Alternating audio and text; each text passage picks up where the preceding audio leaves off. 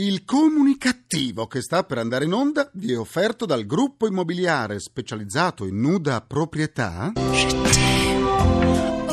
Sempre più nuda, aspetta e spera che tanto spira. Società che vanta appartamenti occupati da ultraottoagenari in precario stato di salute. Nelle nostre agenzie potrete vedere le loro cartelle cliniche sempre aggiornate. Oggi vi parlo direttamente dal delizioso appartamento che stiamo vendendo e che vi consiglio in quanto è un grande affare. L'immobile, come potete sentire, è silenziosissimo. Qui potrete stare tranquilli. Sì molto tranquilli. È un appartamento ideale per gli stressati. La serenità e il silenzio abitano qui. E su, chiudete la finestra per favore che sto facendo lo spot. Ma senti questo, la finestra è già chiusa. Il gruppo immobiliare specializzato in nuda proprietà. Sempre più nuda. Aspetta e spera che tanto spira vi augura un buon ascolto del comunicativo. Il comunicativo. Perché l'ignoranza fa più male della cattiveria. Eh sì. Ideato e condotto da Igor Righetti. Lui è il gatto ed io la volpe, stiamo in società, di noi ti puoi fidare. Buona comunicazione dal vostro comunicativo di fiducia, Igor Righetti, e bentornati alla nostra seduta radiofonica di gruppo di sana comunicativeria numero 1691 con il 91. Cominciamo con una bella notizia per i tanti comunicativi romani all'ascolto, tra cui noi. Mercoledì 11 maggio potremo andare a lavorare con più calma senza l'incubo di arrivare in ritardo, in quanto le strade della capitale, la tangenziale e il grande raccordo anulare probabilmente probabilmente non saranno intasate. Dovremmo anche trovare parcheggio come fossimo ad agosto. Già, perché da un po' di tempo si sta diffondendo la psicosi di un terremoto devastante che dovrebbe colpire Roma l'11 maggio. Ma c'è chi dice il 12. Un terremoto l'11 maggio a Roma. O forse il 12. Ah, chissà. A prevederlo sarebbe stato un sismologo autodidatta che in passato avrebbe previsto altri disastri, Raffaele Bendandi, nato a Faenza nel 1893 e morto nel 1979. C'è chi sta già facendo scorte di generi alimentari e bottiglie di acqua, un po' come avviene nei film di catastrofi. Come sempre accade per le bufale mediatiche, anche questa notizia è partita due anni fa sul web e ora è stata rilanciata attraverso il social network network Facebook. C'è chi ha già prenotato viaggi fuori Roma e chi non andrà a lavorare per scappare dalla capitale e fare una gita fuori porta. Paola Lagorio, presidente dell'associazione La Bendandiana, dove vengono custoditi i manoscritti di Bendandi, ha affermato che le notizie apparse su internet sono destituite di ogni fondamento. In effetti Bendandi nelle sue carte ha previsto un sisma per aprile, ma senza specificare dove sarebbe avvenuto nei giorni 10, 11 11, 12 e 14 e a maggio, secondo il sismologo autodidatta, i giorni nei quali potrebbe avvenire un terremoto sono il 13, il 14, il 15, il 16, il 27 e il 30. Se volete potete giocarli all'otto. Ho giocato tre numeri all'otto, 25, 13, 60, 14, 15, 38, 16, 27 e 30. Ecco, non si capisce come mai i romani parlino invece dell'11 maggio, forse per essere paragonati ai newyorkesi dell'11 settembre? Chissà se gruppi di ladri si sono organizzati per svuotare Roma rilanciando sul web la bufala del terremoto in modo che gli appartamenti restino vuoti per alcuni giorni e poterli così depredare con tutta calma. In questo mondo di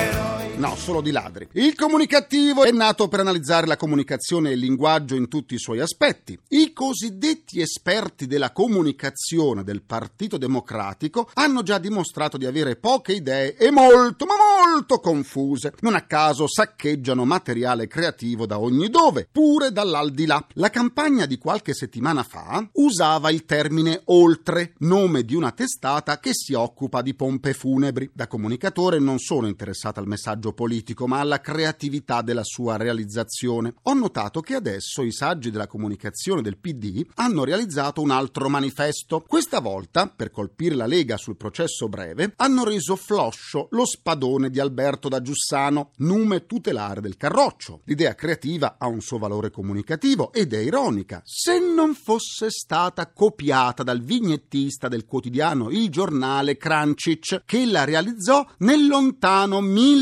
1993. La comunicazione è efficace quando è originale. Smettetela di copiare, cari creativi del Partito Democratico. Uscite dalla stipsi creativa che a lungo andare fa molto male. In questo mondo di ladri di idee. Vi ricordo che le sedute del comunicativo possono essere ascoltate anche sullo smartphone e sul sito ilcomunicativo.rai.it dove potrete pure scaricarle in podcasting e sentirle in caso di addome globoso. Per scambiarci un po' di sane comunicattiverie vi aspetto sulla nuova pagina Facebook del comunicativo facebook.com slash barra il comunicativo. C'è mia nonna su Facebook ed ha cambiato pure look.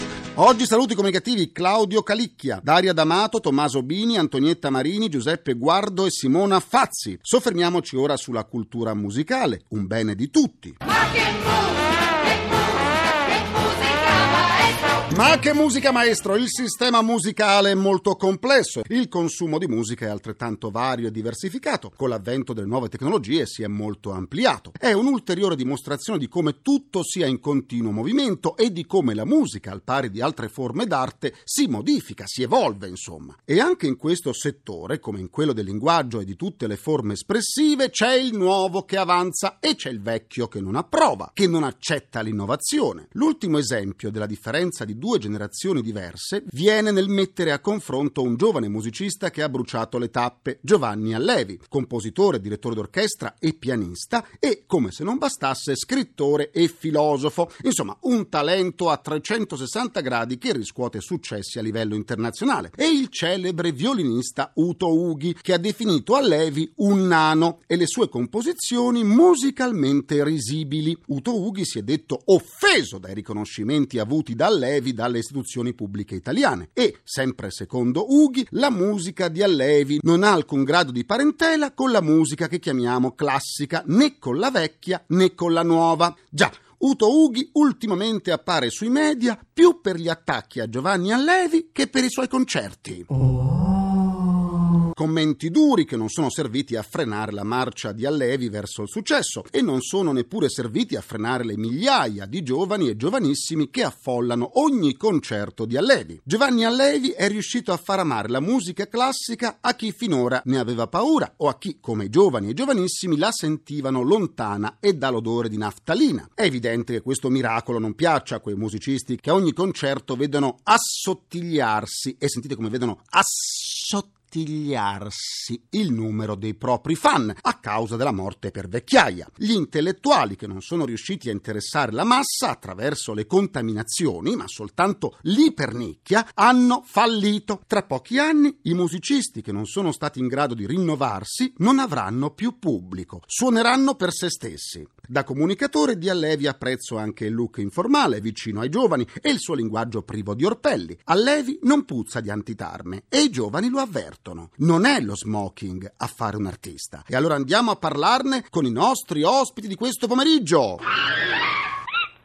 Le nostre due mascotte evasione fiscale annunciano l'ingresso del compositore, direttore d'orchestra e pianista Giovanni Allevi. Benvenuto Giovanni e buona comunicazione. Salve, grazie, grazie per il prestigioso invito. Grazie eh, il vostro spazio alternativo. Molto alternativo direi. Beh, come lo sei tu, insomma, noi amiamo le contaminazioni qui al comunicativo. Sì, la contaminazione però anche la purezza. eh. È la purezza Ecco, tempo. ecco. Certo, la purezza della lingua, quantomeno. Com'è lo stato attuale dell'insegnamento musicale in Italia? Tutto quanto il mio affetto e il mio appoggio va agli insegnanti di musica, soprattutto della scuola media, che sono in prima linea. Io sono stato un insegnante di musica della scuola media, quindi so Sì. che cosa significa avere di fronte quei ragazzini. Poi anche gli insegnanti del conservatorio e delle scuole sperimentali. Il nostro insegnamento è stimatissimo, soprattutto all'estero, e molti musicisti vengono da fuori proprio per formarsi nelle nostre scuole. Sei ritenuto da alcuni musicisti come Uto Ughi un dissacratore della musica, eppure la tua musica piace al pubblico, anche a quello più giovane. Un critico ha detto che hai saputo intercettare la voglia di musica classica che c'è e che i tuoi colleghi non sanno soddisfare. Come si diversifica il tuo linguaggio musicale da quelli più conservatori? Considerando che ho cercato di mantenere inalterate le forme, le strutture musicali che appartengono alla musica classica, quindi la sonata, la sinfonia, il concerto per strumento solista e orchestra, all'interno di queste forme ho cambiato i contenuti.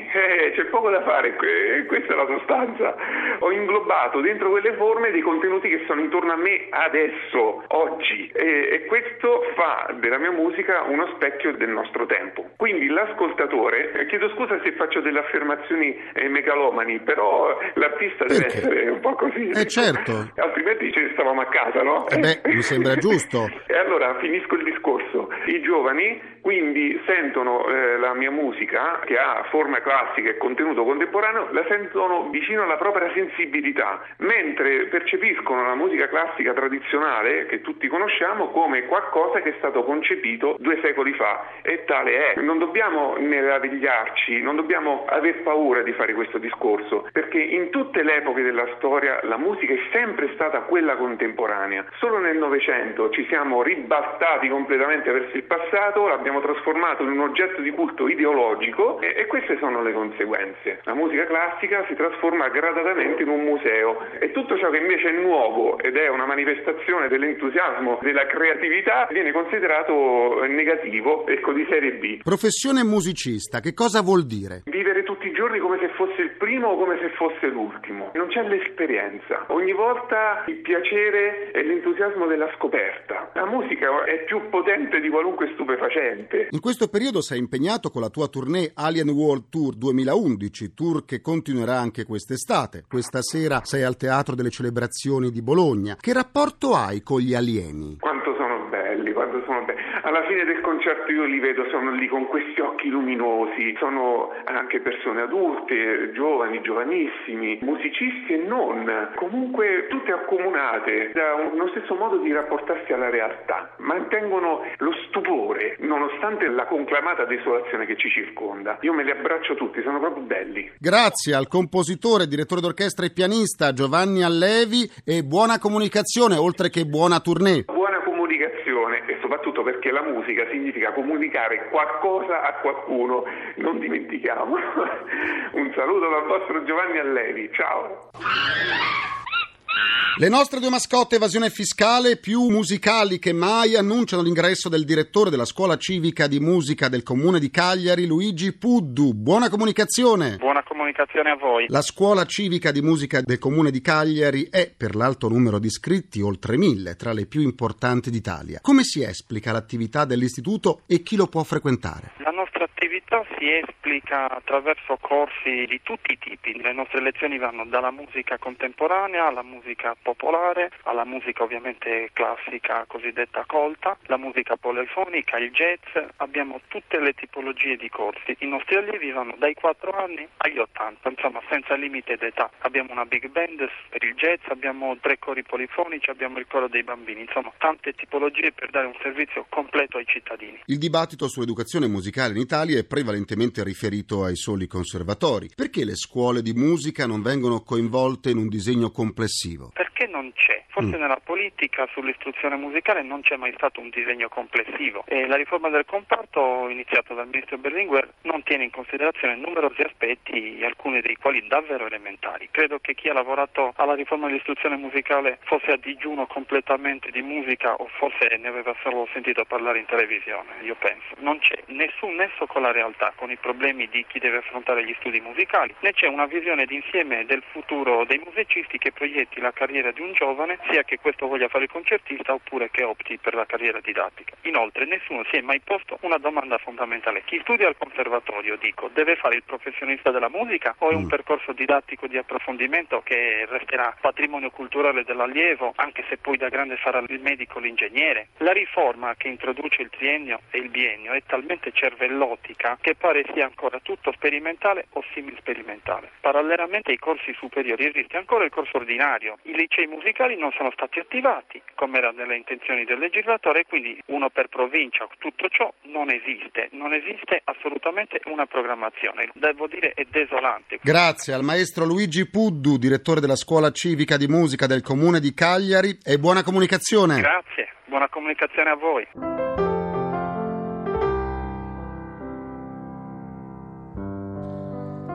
Back to Life di Giovanni Allevi. Concludo anche questa seduta con il mio immancabile pensiero comunicativo. Negli uffici del presidente della regione Lazio, Renata Polverini, e in quelli dei suoi collaboratori sono state ritrovate due microspie e una microcamera. Sembra che Renata Polverini si fosse accorta che qualcosa non andava, anzi, trattandosi di cimici, che c'era qualcosa che puzzava. Ringrazio i miei implacabili complici Vittorio Lapi, Walter Ghetti, Carla Pagliai, Massimo Curti. Un ringraziamento a Francesco Arcuri. Alla console. Alla console c'è il nostro Harry Potter Gianni Fazio, mai fazioso. Buona comunicazione dal vostro portatore sano di comunicattiveria, Igor Righetti. Grazie, a domani, buon proseguimento. Il comunicativo. Perché l'ignoranza fa più male della cattiveria. Ideato e condotto da Igor Righetti.